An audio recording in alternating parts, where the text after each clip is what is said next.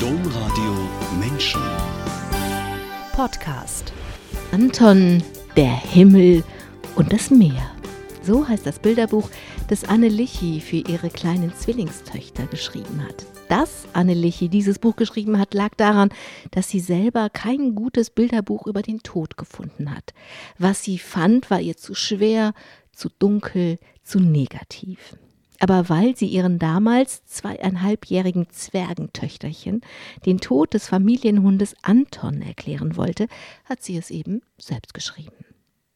Das war schon alleine deswegen keine ganz leichte Aufgabe, weil Anneliche in der Schwangerschaft der Zwillinge einen schweren Verlust erlitt und sich von ihrem Vater Willi verabschieden musste. Wie man mit ganz kleinen Kindern über den Tod sprechen kann und was der Himmel mit dem Meer zu tun hat, darüber sprechen wir jetzt in dieser Sendung mit Anne Lichy. Herzlich willkommen. Dankeschön, hallo. Herzlich willkommen alle, die diese Sendung eingeschaltet haben oder diesen Podcast heruntergeladen haben. Mein Name ist Angela Krumpen. Anton, der Himmel und das Meer heißt dein Bilderbuch, Anne. Bevor wir darüber, also über das Bilderbuch sprechen, vielleicht kurz zur Erklärung, warum wir uns in dieser Sendung duzen werden. Wir wohnen beide am Niederrhein und waren früher Nachbarinnen.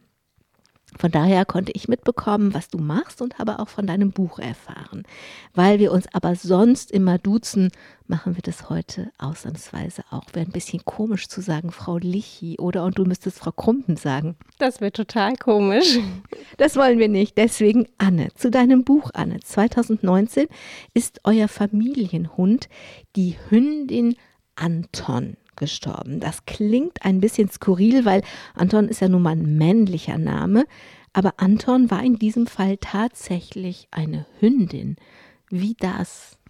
Wir haben Anton damals übernommen, weil sein Vorbesitzer, ein alter Mann, der hatte sich halt einen männlichen Hund gewünscht und äh, hat das auch nicht weiter hinterfragt, dass das eine Hündin war. Und Anton kam damals zu uns und war total verängstigt. Also dieser Mann muss sie so ein bisschen mit Zucker, Brot und Peitsche erzogen haben. Also auf der einen Seite durfte sie, glaube ich, mit am Tisch sitzen und alles mitessen. Mit am Tisch sitzen, auf dem Stuhl?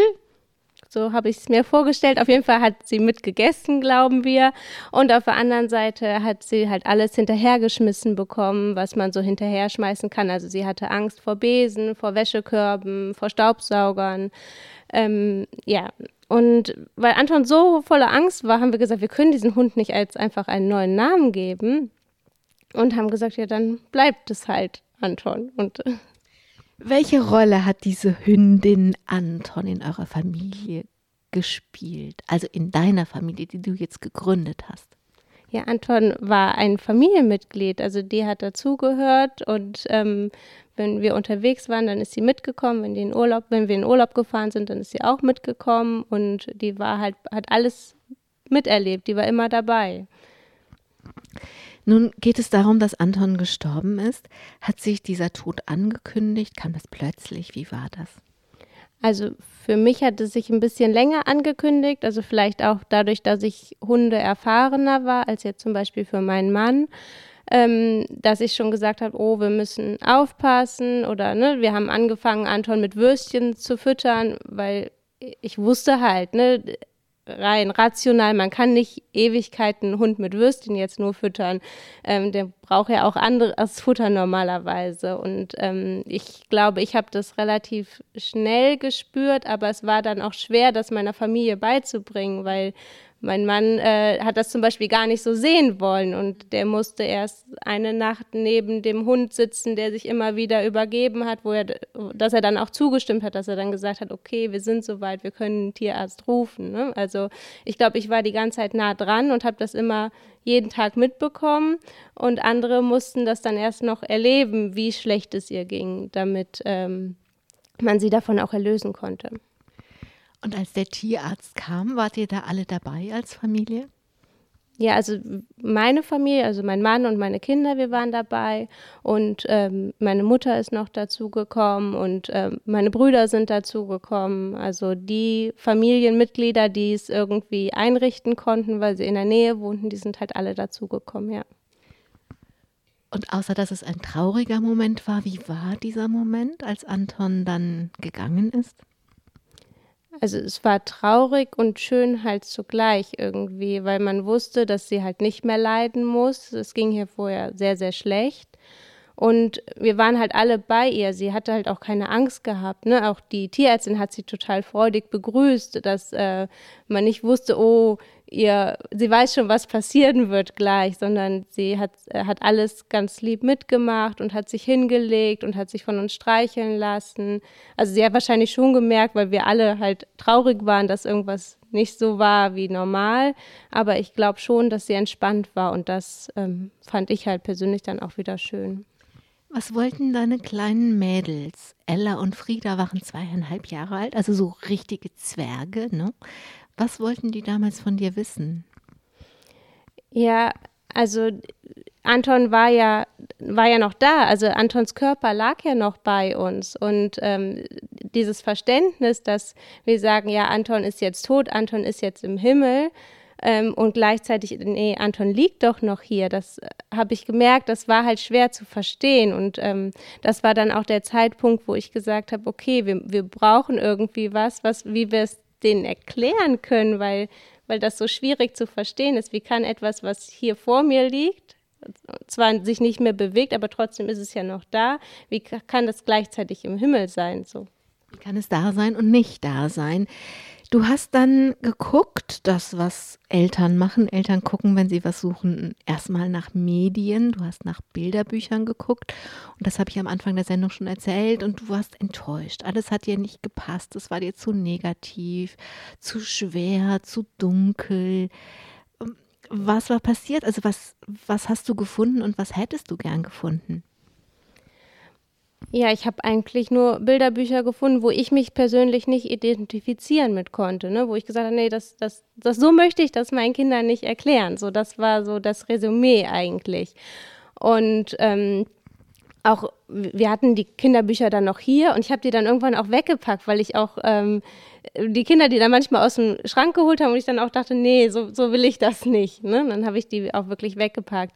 Ähm, und ähm, ja, ich war halt einfach auf der Suche, was, was, was so meinen Vorstellungen auch entsprach und dass ich auch dachte, ja, so, so kann ich den Kindern das erklären. Und es ist ja zum einen der Tod von Tieren, aber es ist ja gleichzeitig auch der Tod von Menschen und der in meinem Buch jetzt erklärt wird. Und das fand ich halt wichtig, dass sie verstehen, eigentlich ist es ja dasselbe, was beim Menschen passiert oder was beim Tier passiert. Du hast dann eine Idee gehabt. Wir haben das auch fotografiert. Also im Internet kann man da mal gucken, weil ich dieses Bild dann hochladen werde. Du hast mit zwei Handschuhen gearbeitet. Wie bist du denn auf die Idee gekommen und was hat es mit diesen zwei Handschuhen auf sich? Ich habe halt ziemlich viel recherchiert im Internet und äh, ich hab, bin irgendwann auf eine Seite, glaube ich, von einer Pastorin gestoßen und die sagte halt, ja, man, das ist halt eine Idee, dass man das Kindern mit Handschuhen erklären kann und man nimmt dann einfach einen ähm, durchsichtigen Handschuh, ähm, also so einen Arzthandschuh, der halt für die Seele steht und einen Arbeitshandschuh, der halt für den Körper steht. Und so konnte man das halt gut erklären, dass man sagt, okay, das eine ist der Körper, der liegt jetzt noch vor uns und das andere ist die Seele und ähm, das wurde dann halt auch noch quasi dadurch, dass es durchsichtig ist, sehen wir auch nicht unbedingt, wenn es in den Himmel steigt. Hm? Aber obwohl wir es nicht sehen, gibt es es, so wie man diesen durchsichtigen Handschuh eben anfassen kann. Ja. Dann ist es ja einfach, es sind wirklich sehr, sehr kleine Kinder mit zweieinhalb. Ne? So, also ich finde das an sich schon mutig, einfach trotzdem, einfach nicht aufzugeben, bis man, bis du in dem Fall irgendwas gefunden hast, was, was sie dann eben begreifen, in das Wort ist doppelter Bedeutung, was sie begreifen können. Wie war das denn, als du ihnen die Handschuhe gezeigt hast? Ja, die Handschuhe sind jedes Mal eine Animation. Also ähm, jedes Mal, wenn die Kinder wirklich die Handschuhe haben, die wollen die anziehen, die wollen dann nochmal, fragen die dann nochmal, wie war das nochmal und was ist was. Und dieses wirklich was in der Hand zu haben, das ist halt für Kinder total toll und das macht es halt einfacher für sie zu begreifen. Das Thema Tod brachte aber für dich nicht nur die Familienhündin Anton in eure Familie. als du in der Schwangerschaft mit diesen Zwillingsmädchen warst, hast du selbst einen schweren Verlust erlitten. Damals ist dein Vater gestorben und das war sozusagen, du warst hochschwanger, da ist er gestorben und er war kaum begraben, da sind die Zwillinge geboren. Wie war das für dich, dass der Tod und dieses neue Leben so eng verbunden waren, fast gleichzeitig stattfanden? Ja, ganz, ganz schwierig am Anfang auf jeden Fall. Also, weil man ja auch eigentlich keinen Abschied nehmen möchte von seinem Papa und äh, weil man den ja am liebsten bei sich halten möchte und gleichzeitig auch weiß, dass das Größte, was ich, er sich gewünscht hätte, wäre es halt auch seine Enkelkinder kennenzulernen. Und ähm, ja, deswegen war das eine schwierige Situation für mich. Und ich glaube auch, dass die Arbeit nachher an dem Buch, dass das halt auch meine Trauerarbeit war.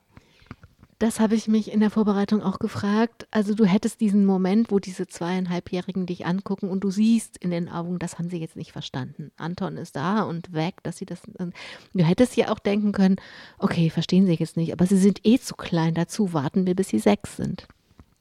Ja, hätte ich machen können aber das ist halt nicht meine Art und äh, ich, ich wollte, dass sie es auch verstehen und auch ne, zum Beispiel, wenn ich weine oder auch wenn meine Mutter da ist und wir manchmal traurig sind, weil wir einfach den Opa vermissen, ich will, dass, dass sie das auch mitbekommen. Ich möchte mich da nicht verstecken vor, sondern ich möchte, dass sie es auch verstehen, warum jetzt jemand weint, ne? weil wir vielleicht an besonderen Tagen mehr den ähm, Opa einfach vermissen. Das heißt, ohne diese Vorgeschichte wäre es dir vielleicht gar nicht so nahe gekommen mit Anton? also für mich ist das, ich hatte vorher auch schon Hunde, für mich ist das immer schwer gewesen, wenn ein Tier geht.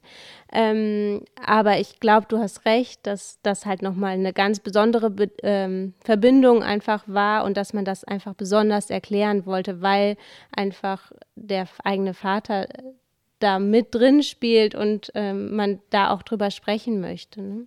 Du verbindest in deinem Bilderbuch hier auch beides, denn die Geschichte geht noch mal ein bisschen weiter. Also ihr, ähm, nachdem die Tierärztin da war, bringt ihr nachher Anton zum Tierkrematorium und dann am Ende, das erzählen wir dann gleich, bringt ihr die Asche noch an einen Ort, an dem Anton einfach selber als in seiner Hundegestalt hier auf der Erde gerne war.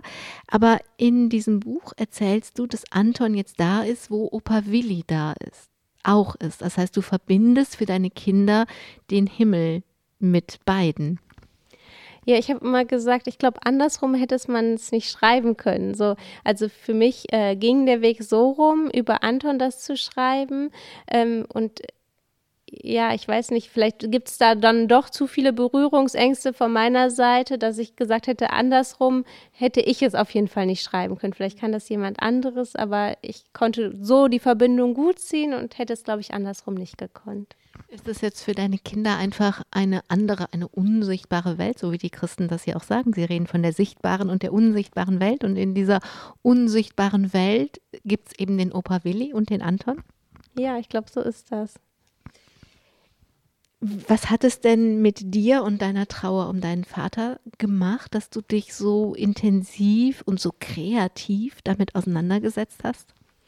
Ich glaube, am Anfang hatte ich ja gar keine Zeit, wirklich Trauerarbeit zu machen. Also es war ja wirklich so, ich äh, war hochschwanger. Ich glaube, ich hatte noch einen Monat zwischen dem Tod meines Vaters und dem, dass die Zwillinge gekommen sind und dann gerade auch in, der, in dem ersten Jahr war es eigentlich so stressig für mich, dass, dass ich kaum zur Ruhe gekommen bin. So. Und ähm, ich weiß, als die Kinder vielleicht drei Monate gekommen gewesen sind, habe ich angefangen äh, und bin joggen gegangen. Das war für mich so ein bisschen die Verbindung zu meinem Papa. Also ich bin losgelaufen mit Zwillingskinderwagen und ähm, meistens hier über die Felder und habe halt irgendwie am irgendwann auf dem Lauf habe ich dann halt irgendwie immer die Sonne gesehen und dann habe ich immer gedacht, ach ja, da ist er ja und konnte da für mich so ein bisschen Frieden schließen und habe gedacht, ja, der ist da. Ne? Und ja, das war dann halt wieder die Verbindung mit dem Buch, dass, dass ich halt irgendwie noch, noch mehr auch selber wusste, er ist da. Ne? Wenn morgens die Sonne aufgeht, dann kommt das Licht zurück und wir alle wissen, was passiert, wenn Licht da ist, alles leuchtet und wird angestrahlt und es ist halt heller und wärmer. Ist das etwas, was du deinen Kindern auch mitgibst, dass dieses, dass du Licht und den Himmel und den Opa und den Anton verbindest? Ja, auf jeden Fall. Also wir gucken jeden schönen Himmel, wir gucken jeden Regenbogen und ähm, ich versuche halt immer für, für die kleinen Sachen auf jeden Fall sie auch zu sensibilisieren, dass sie das auch einfach wertschätzen, dass, dass sie sowas auch gerne ansehen und sich über einen schönen rosa-roten, lila Himmel freuen können. Das Buch Anton, der Himmel und das Meer von Anne Lichy, über das reden wir gerade, das endet am Meer. Und dass das so ist, Anne, das ist ja kein Zufall. Anton war natürlich nur deswegen gerne am Meer, weil ihr als Familie gerne dort seid. Und das seid ihr unter anderem, weil du als Kind schon gerne am Meer warst. Ja, ich liebe das Meer. Ich liebe den Strand, ich liebe die Dünen, ähm, ja, das Wasser, das Salzige, was man schmeckt. Ähm, es ist einfach toll, da zu sein. Antons Asche ist in Spiekeroog verstreut. Ich weiß gar nicht, ob man das öffentlich sagen darf. Ist das eigentlich erlaubt? Klar, also ich weiß nicht, ob wir haben es jetzt nicht angekündigt. Egal, Antons Asche ist in Spiekeroog verstreut. Diese kleine ostfriesische Insel kennst du schon seit vielen Jahren. Du sagst, das Meer ist dir wertvoll und kostbar und Spiekeroog, was bedeutet dir Spiekeroog? Ja, Spiekeroog ist meine zweite Heimat. Das ist so schön für mich da zu sein. Spiekeroog, äh, für die, die es nicht kennen, ist eine autofreie Insel und man fährt halt ähm, mit einer Fähre auf die Insel und wenn ich schon auf der Fähre sitze, habe ich Urlaub. Also das ist ähm, ganz, ganz schön. Du warst als Kind viel da und als Kind wolltest du zum Beispiel mal ein Boot kaufen. Ja, ähm, das wollte ich, glaube ich, aber wir waren in, auf Spiekeroog und wir waren immer in Holland. Das wollten wir in Holland machen mit meinen Geschwistern zusammen. Und ähm, ja, da wollten wir ein Motorboot kaufen. Und ich glaube, mit unseren jungen Jahren hat das halt schon über 2000 Euro gekostet und wir wollten wirklich zu dritt unser Taschengeld sparen und äh, das kaufen. Das habt ihr damals nicht gemacht, das kommt aber vielleicht noch? Ja, vielleicht. Wir wollen jetzt, also mein kleiner Bruder und ich, der wesentlich größer ist als ich, äh, wir wollen ähm, jetzt einen Motorbootführerschein machen. Hm, dann bin ich gespannt. Also, du warst mit deiner Familie auf Spiekeroog gelebt hast du, wenn du nicht auf Spiekeroog oder in Holland warst, am Meer, mit deinen Eltern und deinen drei Geschwistern in meiner Nachbarschaft damals, also in einem Dorf am Niederrhein. Das Leben hat dir Spaß gemacht, vor allem, wenn die Pferde ins Spiel kamen, wobei du ganz schön wagemutig warst oder viel Spaß am Unsinn hattest. Ich sag's mal so. Mit erwachsenen Augen angesehen hätte da viel passieren können. Erzähl uns doch mal, was du da für einen Unfug gemacht hast. Ja, wir haben halt lauter verrückte Dinge gemacht, die man eigentlich nicht machen sollte, wo ich wahrscheinlich ausflippen würde, wenn ich hören würde, dass meine Kinder das machen. Ähm, ja, wir haben die. Das wäre meine nächste Frage. In meinem Manuskript steht, wie ist das, wenn, sagen wir, in acht oder auch zehn Jahren du deine Mädels so über die Felder hier reiten sähest? Ja, auf der einen Seite wüsste ich, wie viel Spaß sie haben würden. Auf der anderen Seite hat man, glaube ich, als Mama einfach auch Angst dann, dass was passieren kann. Also, was habt ihr gemacht? Wir sind rückwärts geritten, rückwärts getrabt, rückwärts galoppiert. Wir haben Fallen geübt. Wir haben einfach uns im Galopp vom Pferd fallen lassen, weil wir das lustig fanden und weil wir üben wollten. Super lustig. Ja, wir wollten üben für den Notfall, dass wir auch runterfallen könnten. Das ist ein bisschen schlau. Aber sag mir nicht, dass du, wenn du rückwärts galoppiert bist und dann auch noch vom Pferd fällst, absichtlich, dass da nie was bei passiert ist. Ist wirklich nichts passiert. Niemals? Nein, also ich bin schon oft vom Pferd gefallen, auch von buckelnden Pferden und ähm, nein, aber bei diesen Aktionen ist noch nie was passiert. Das bedeutet aber auch, dass du warst ja wirklich noch, also du warst noch nicht mal Jugendliche, du warst irgendwie so 12, 13, schätze ich mal, ne? Ähm, dass du einfach viel Freiheit hattest, denn die Pferde standen ja nicht bei euch direkt im Dorf, da musste man erstmal aufs Feld raus zu dem Stall und ja, und dann habt ihr da gemacht. Das ähm, finde ich schon auch ein bisschen besonders bei 12, 13-Jährigen. Also wer auch immer, die Erwachsenen haben euch sehr vertraut. Ja, also ich glaube, es waren ja nicht meine eigenen Pferde damals, aber wir hatten da ähm, einen guten Freund, der einfach uns die Pferde zugetraut äh, hat und der uns einfach hat machen lassen, ja. Hat deine Mutter damals gewusst, was du da treibst? Nein. Aber sie hat immer gesagt, dass sie ähm, ja, also dass sie wusste, alles andere lief irgendwie und deswegen hat, also hat sie mir die Freiheit gegeben. Also ich glaube auch, wenn wir mal feiern waren, wenn wir dann ein bisschen, als ich ein bisschen älter war, sie hat immer gesagt, ja, ich weiß, dass ihr nicht bei der Freundin übernachtet hat, im Nachhinein. Aber irgendwie lief alles drumherum und somit hat sie gesagt, okay, kannst du das machen, ne? Anne, viele Menschen mögen ihre Kindheit auf dem Land. Aber als Jugendliche fangen sie an, sich wegzusehen und spätestens nach der Schule nehmen sie die Beine unter den Arm und laufen in die Stadt. Und wenn sie dann Kinder kommen, dann schließt sich manchmal der Kreis und sie kommen zurück. Bei dir war das anders. Du bist einfach immer hier geblieben und das auch noch gerne. Warum? Was findest du schön hier am Dorfleben?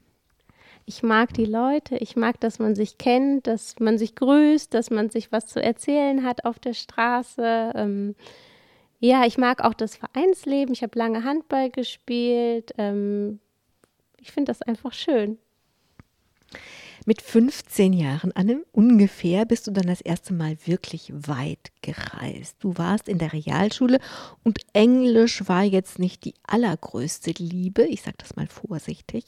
Und dann bist du für sechs lange Sommerferienwochen in die USA nach Kansas gereist.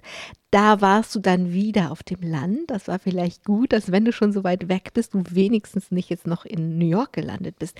Wie war das damals, einmal um die halbe Welt zu fliegen und eine ganz andere neue Welt zu entdecken? das war total aufregend.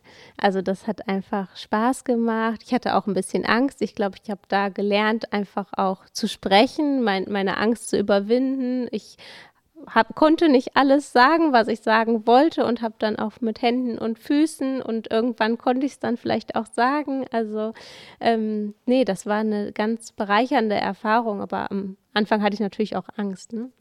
Also Englisch war danach kein Problem mehr. Mündlich war danach kein Problem mehr. Ich konnte mich danach ausdrücken.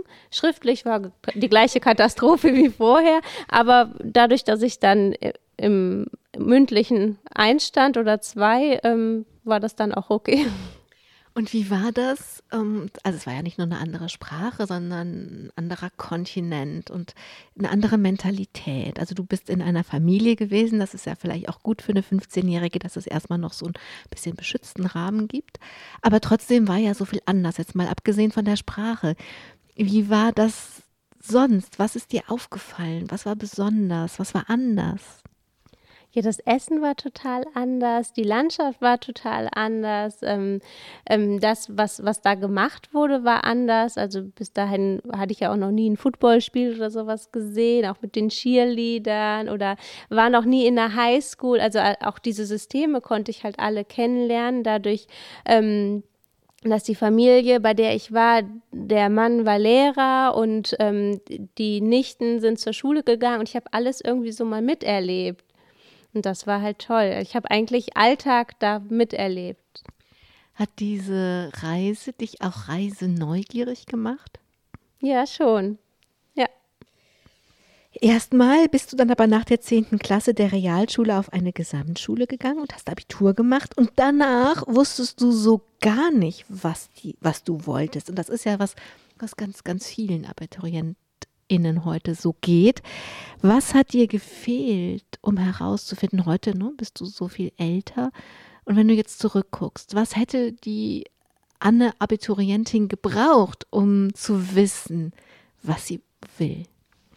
vielleicht Mut, um an die eigenen Ziele zu, also erstmal die eigenen Ziele zu erarbeiten und auch darin zu vertrauen, dass das, was man sich vielleicht auch aussucht, dass das auch, dass man das ausprobieren kann und dass man das dann auch machen kann.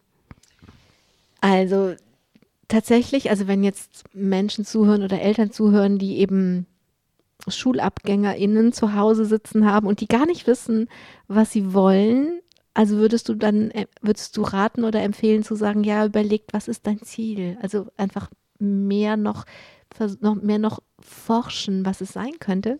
Ich glaube, man muss auf das Herz hören. Ne? Also man muss wirklich gucken, okay, was, was, was macht mir wirklich Spaß und wo stehe ich hinter? Und das komplett weg von den Schulfächern.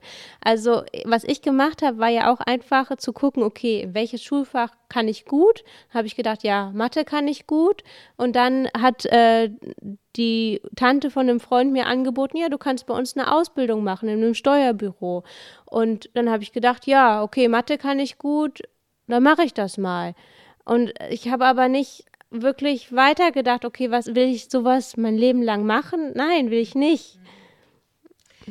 Das hast du dann schnell gemerkt. Du hast eigentlich nach ganz kurzer Zeit schon gewusst, also jetzt bin ich hier ganz zufällig in der Ausbildung als Steuerfachgehilfin gelandet, aber das will ich nicht.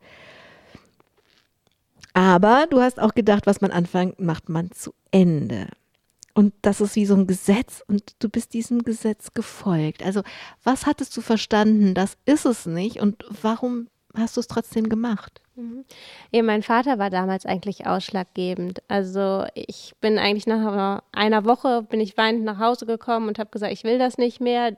Mein Chef hat mich jedes, also immer nur angeschrien, weil der einfach launisch war. Also gar nicht, weil ich unbedingt was falsch gemacht habe, sondern weil der seine Launen hatte und ich habe mich überhaupt nicht wohl gefühlt und das war mir auch alles viel zu steif und ähm, ja, mein Vater hat halt das damals so gesehen, hat gesagt, ja, was man anfängt, bringt man auch zu Ende und ähm, hat gesagt, du, das sieht schlecht im Lebenslauf auf und dann habe ich das halt durchgezogen, habe noch verkürzt, auf, anstatt auf drei Jahre habe ich das dann nach zweieinhalb Jahren gemacht, weil ich ja auch nicht schlecht war in dem, es hat mir nur keinen Spaß gemacht und ja, und dann hast du diese Erfahrung genutzt, um herauszufinden, was du willst, weil dann wusstest du es.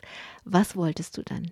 Ja, dann habe ich Sozialpädagogik studiert und nicht in Deutschland, sondern in den Niederlanden. Und das war halt für mich total das Richtige, weil es einfach die Verbindung war, ähm, das Fachliche zu lernen und kreativ dabei sein zu können. Und das war für mich ein Segen. Warum konntest du das da miteinander verbinden? Ich glaube, die Niederländer sind in vielen Bereichen, arbeiten sie anders als wir Deutschen. Und zum Beispiel da ist es im Studium ganz normal, dass man Kreativfächer hat, wie Drama, Spiele und Sport, ähm, Bewegung, Arbeit. Und das gehört halt, das waren halt alles Fächer, die wir mal angerissen haben und die wir eine Zeit lang hatten und die in unsere Arbeit mit eingeflossen sind. Wenn ich mich hier umgucke, dann ist es hier ungeheuer kreativ. Also da stehen zum Beispiel selbst entworfene Steckenpferde, die sind ungelogen so groß wie Ponys. Aber hier gibt es auch selbstgebaute Palettenmöbel. Es gibt überdimensionale Bilderrahmen, die du von, vom Sperrmüll gerettet hast und aufgearbeitet hast. Es gibt eine gigantische Bilderwand hier. Also du hast diese kreative Ader und was war im, Schwer, im, im Studium, wenn du alles ausprobieren konntest, vom Drama über Film, über alles, was ist dir da besonders nah gewesen? Oh, da muss ich jetzt überlegen. Ich fand ganz, ganz viel toll. Deswegen ist das so schwer für mich. Aber ich glaube, das, was noch am intensivsten war, war später der Minor Kreativitätsentwicklung. Also da floss. Minor ist ein Nebenfach, ne? Wenn man ähm, das Minor ist die Spezialisierung. Ja. Also, ne, das ist ja ein, jetzt ein Wort aus deinem niederländischen Studium. Also, das bedeutet, dass du innerhalb der Sozialpädagogik dich auf Kreativität spe spezialisiert hast. Ja, genau, das bedeutet das. Okay, also, und was war jetzt da? Also, eben hast du gesagt, ganz viel. Also, was hat dir so einen Spaß gemacht? Ja, ob es jetzt war, dass, dass, dass man Masken selber macht an sich und ähm, verschiedene Interviews dazu führt. Ich, ich glaube, es ist einfach die Art und Weise. Ich glaube, es ist nicht dieses, ich sage dir eine Sache und das ist jetzt Kreativität, sondern wie ich drangehe an etwas, wie ich mit etwas arbeiten kann.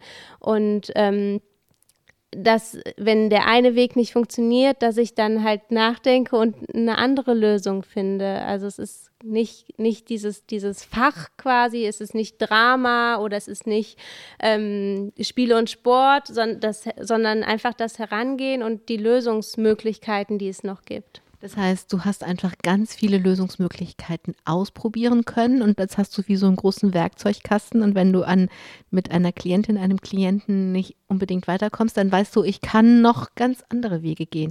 Ich muss nicht hier aufhören, nur weil die eine Methode nicht funktioniert. So? Ja, genau, so ist das. Und es heißt auch nicht, dass es alles schon in meinem Repertoire gibt, sondern ich glaube, ich habe einfach auch den Mut, neue Sachen zu entdecken. Und auch das Vertrauen, dass das eben, das ist ja eigentlich Kreativität, ist ja etwas, was man aus sich selber schöpft. Es ist schon da. Und wenn von außen ein Impuls kommt oder eine Frage oder eine Aufgabe, dann auf einmal kommt es aus einem raus. Aber es muss ja vorher da sein, damit es rauskommt. Also auch das Vertrauen, dass es in dir Lösungsmöglichkeiten gibt, von denen du noch gar nicht weißt, dass es sie gibt. Ja, das stimmt. Und dass es nicht auf Kommando gibt, sondern dass es Zeit äh, braucht, ne? dass, dass man nicht sagen kann, ähm, ich bin jetzt sofort kreativ, sondern dass, dass man auch innerlich dafür bereit sein muss. Am Ende des Studiums bist du nach Chile gegangen. Du wolltest gerne weit weg, du wolltest ein Praktikum weit weg machen. Über die Uni wäre das eigentlich möglich gewesen. Ich sag mal eigentlich, weil da war es nämlich so ähnlich wie mit dem Englisch. Da hättest du dann Spanisch sprechen sollen.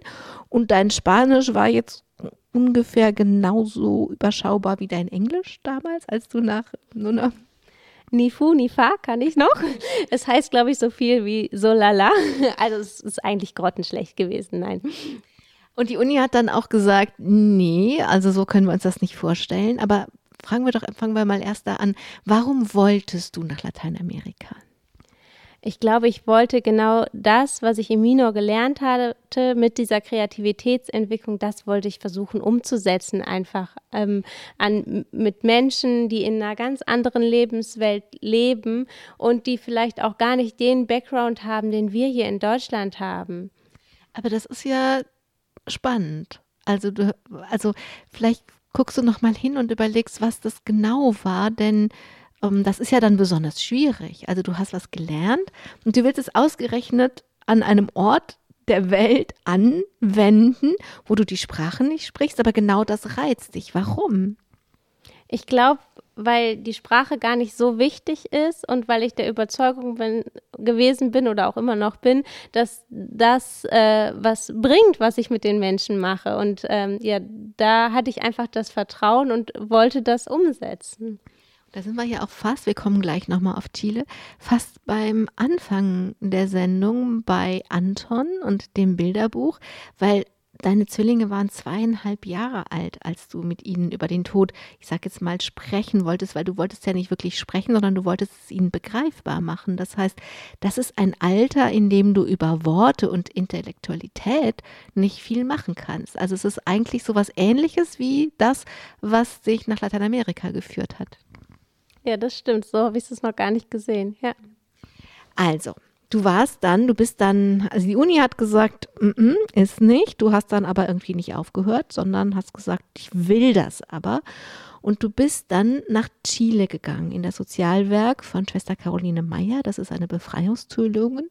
Aber Spanisch konntest du natürlich wirklich nicht gut. Also, wenn man jetzt Chilenisch hört, dann ist das ungefähr so nah, also wenn man das jetzt vorstellt von wegen Deutsch, dann ist das ungefähr so, als wäre es bayerisch. Also es ist, es ist, also wenn man, wenn du schon mit Spanisch Schwierigkeiten hast, das Chilenische geht A so schnell, B werden so viele Silben dort gegessen, also gar nicht erst ausgesprochen unterwegs, dass es wirklich rasend, dass ich mir das wirklich rasend schwierig vorstelle, mit den Menschen über die Sprache dort in Kontakt zu kommen.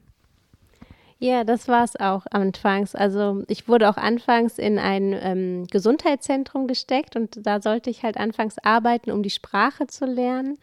Und ähm, das hat aber nicht wirklich was gebracht, weil ich habe nicht so ein Sprachentalent, dass ich innerhalb von zwei Wochen jetzt auf mal super Spanisch sprechen könnte. Und du hast deine Erfahrung, dass du als Steuerfachgehilfin durchgehalten hast, obwohl du das gar nicht wolltest, genutzt und hast gesagt, also das passiert mir nicht nochmal.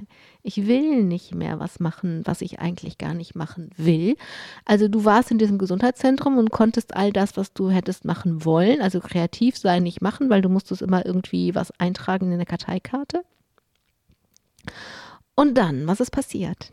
Ja, es war sogar noch besser. Also ich musste diese ähm, Tupfer zusammenlegen, die man bekommt, wenn man, nachdem man Blut abgenommen bekommen hat. Also es war wirklich eine sehr stupide Arbeit auch den ganzen Tag und ich bin von einer Pause in die nächste, weil die Mitarbeiter halt auch sehr, sehr viele Pausen gemacht haben. Und dann habe ich halt das Gespräch mit der Schwester Caroline gesucht und habe gesagt, dass ich mir das halt ein bisschen anders vorgestellt hätte und dass ich halt das gerne in einem anderen Bereich, ich wusste ja, dass es viele Bereiche gibt, ausprobieren wollen würde. Du bist dann im Kindergarten gelandet.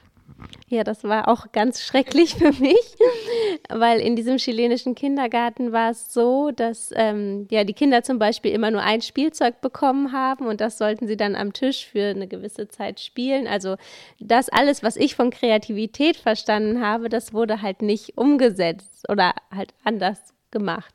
Oder dann wurden, sollten die Kinder sich selber malen und dann wurde das Bild von dem Kind zerrissen, weil die Erzieherin gesagt hat, nein, das ist nicht schön. Und ich dachte mir so, aber so sieht das Kind sich doch, ne? Also lass es doch so bestehen.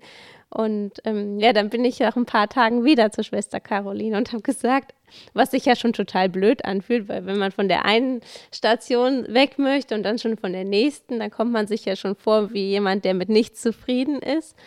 Und habe halt gefragt, ob ich nicht woanders hin könnte. Also du warst als Freiwillige da und in der Tat, das stelle ich mir jetzt auch nicht vor, das erste okay, aber der zweite Gang dahin und zu sagen, es tut mir leid, ich weiß, ich bin hier Freiwillige und ich halte den Betrieb auf und ich koste Mühe und eigentlich soll ich helfen, aber ich kann und will das nicht. Was hat dich das viel gekostet, noch ein zweites Mal dahin zu gehen? Ja, das war eine ganz große Überwindung. Ne? Also ähm, das war einfach ganz schwer für mich, aber ich habe das halt gemacht, weil ich wusste, dass ich mehr kann auch. Du wusstest, dass du mehr kannst. Wie hat deine Schwester Caroline reagiert? Ja, sie war immer gesprächsbereit. Also sie hat mir in keiner Weise das Gefühl gegeben, oh, das, das geht jetzt aber gar nicht. Oder dass sie die Augen verdreht hat, oh, jetzt kommt die schon wieder und will schon wieder woanders hin, sondern sie hat das immer, sie hat immer zugehört und hat dann äh, nach einer Lösung gesucht. Also eigentlich ist sie mit dir so umgegangen, wie du gerne mit deinen Klienten und Klientinnen umgehst. Ja, das ist sie. Was ist daraus geworden aus dem zweiten Gang nach Canossa? Ja, das, ich war nachher total glücklich. Ich bin ähm, in einer Einrichtung gewesen, wo obdachlose Männer untergebracht waren. Ähm, ja, als meist, die meisten von ihnen waren auch traumatisiert und ähm, ich habe im Endeffekt das erste Mal wirklich Traumaarbeit mit den Männern gemacht und das war ein Segen. Ich habe mich halt vorbereitet, habe meine Übungen, die ich vorbereitet habe, habe ich halt mit Google Translate im ganz schlechten Spanisch, aber runtergebrochen, habe ich ähm, denen das erklärt. Und im Endeffekt ging es ja wenig um Sprache, sondern dass sie wirklich klar die Anweisung verstehen, aber dann wirklich bei sich sind und sich Gedanken machen und das hat halt total gewirkt. Ne?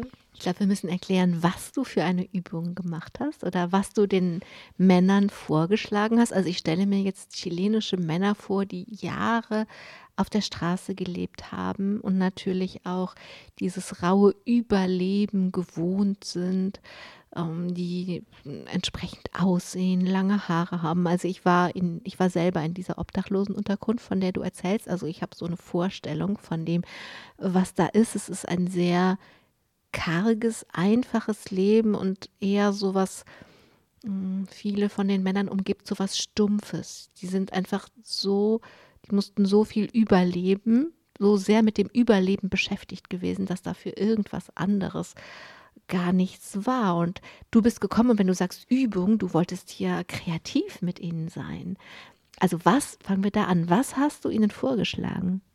Also wir haben zum Beispiel Masken gemacht und haben die Masken so gestaltet, ähm, einmal von der Außenseite, wie andere sie sehen, also da haben die auch Interviews zu, ähm, durchgeführt und von der Innenseite so, wie sie sich selber sehen. Oder wir haben Lebenslinien gezeichnet in verschiedenen ähm, zu verschiedenen Zeiten oder mit verschiedenen Themen auch. Ähm, wir haben Meditationsübungen gemacht. Also Jetzt nicht wahr. Du hast mit diesen Männern Meditationsübungen gemacht. Was hast du gemacht? Ja, also Erzähl, also wie war das? Haben, hast du sie sich hinsetzen lassen und welche Art von Übung hast du ihnen vorgeschlagen? Also ich glaube, es war so eine Art Yoga oder so, ja. Ich, und wie war das? Haben die das mitgemacht? die haben das alles mitgemacht und die haben das alles total angenommen. Ich glaube, die waren froh, dass sich jemand einfach die Zeit genommen hat, jemand da war, jemand versucht hat zuzuhören, weil auch wenn ich nicht alles verstanden habe, die haben, das ist ja auch ganz wichtig, die haben ihre Sprache dann so runtergebrochen, bis ich das verstanden habe. Also so aufs Wesentliche quasi sind die gekommen. Und ähm, das hat halt super viel mit den Einzelnen gemacht. Ich weiß, dass am Ende ähm, des Aufenthalts hat ähm, ein ähm, Mann meinen Schuh genommen und hat mir hat da einen Spruch drauf geschrieben auf Spanisch. Ich kann es auf Spanisch nicht mehr, aber ich weiß es noch ähm, im Deutschen. Also für für dich waren es kleine Schritte, aber für uns waren es riesengroße Schritte. Vielen Dank und das war einfach so bedeutend oder auch Mitarbeiter, die in dieser Einrichtung arbeiten, wie der Psychologe, die sind nachher zu mir gekommen und haben sich so bedankt, einfach, dass ich diese Art, mit den Menschen zu arbeiten, da reingebracht habe. Ihr habt am Ende auch eine Ausstellung gemacht, oder? Nee, ich glaube, eine Ausstellung gab es. nicht, oder na, vielleicht später, dass sie später noch ausgestellt worden sind. Wir haben in dem, in, in der Unterkunft, da haben wir die Sachen aufgehangen, genau. Ja. Und das hat ja wieder eine Wirkung auf die anderen, die das betrachten, dass Männer, die jahrelang auf der Straße gelegt, wirklich buchstäblich gelegen haben und man sie so schmutzig sind, dass man sie nicht immer erkennt, so, dass die etwas schaffen, was an der Wand hängt und von den Menschen bewundert wird. Ja, also wir haben auch draußen die Wand angemalt. Wir haben ähm, so ähm, eine Wand gestaltet, da musste, waren so Wäscheklammern dran und ähm, da ging es um schöne Botschaften und man konnte, das war auch so eine Aktion, dass man eine Teilhabe an der Gesellschaft einfach auch hatten. Das haben wir am Zaun aufgehangen und man konnte quasi schöne Nachrichten sich nehmen und wieder welche schreiben und da dran klemmen. Ich lasse dich das auch deswegen so ausführlich erzählen, dass man sich das wirklich vorstellen kann, denn diese Erfahrung in Chile, so kommt es mir zumindest vor, ist so der Grundstein deiner Arbeit als Sozialpädagogin, weil all das hat dich dann begleitet in deinen Stellen.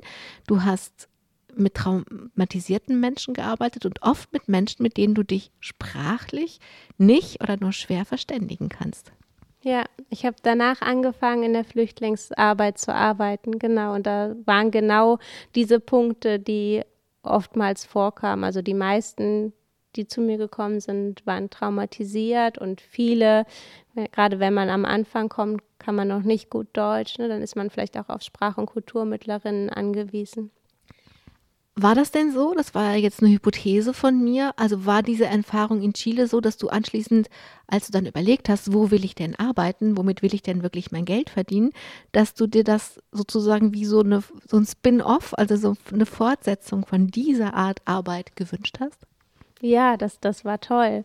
Also ich weiß, dass ich äh, vorher noch, damit ich, wenn ich aus Chile zurückgekommen bin, habe ich noch ein Berufseinsteigerprojekt gemacht bei einer Stadt ähm, und da war einfach klar, ich hatte vorher schon die Kontakte zur Flüchtlingshilfe und sobald quasi diese Stellen frei waren, es ging irgendwie zwei, drei Monate, dass ich das überschnitten hatte, äh, wusste ich, okay, dann gehe ich dahin und dann mache ich da weiter.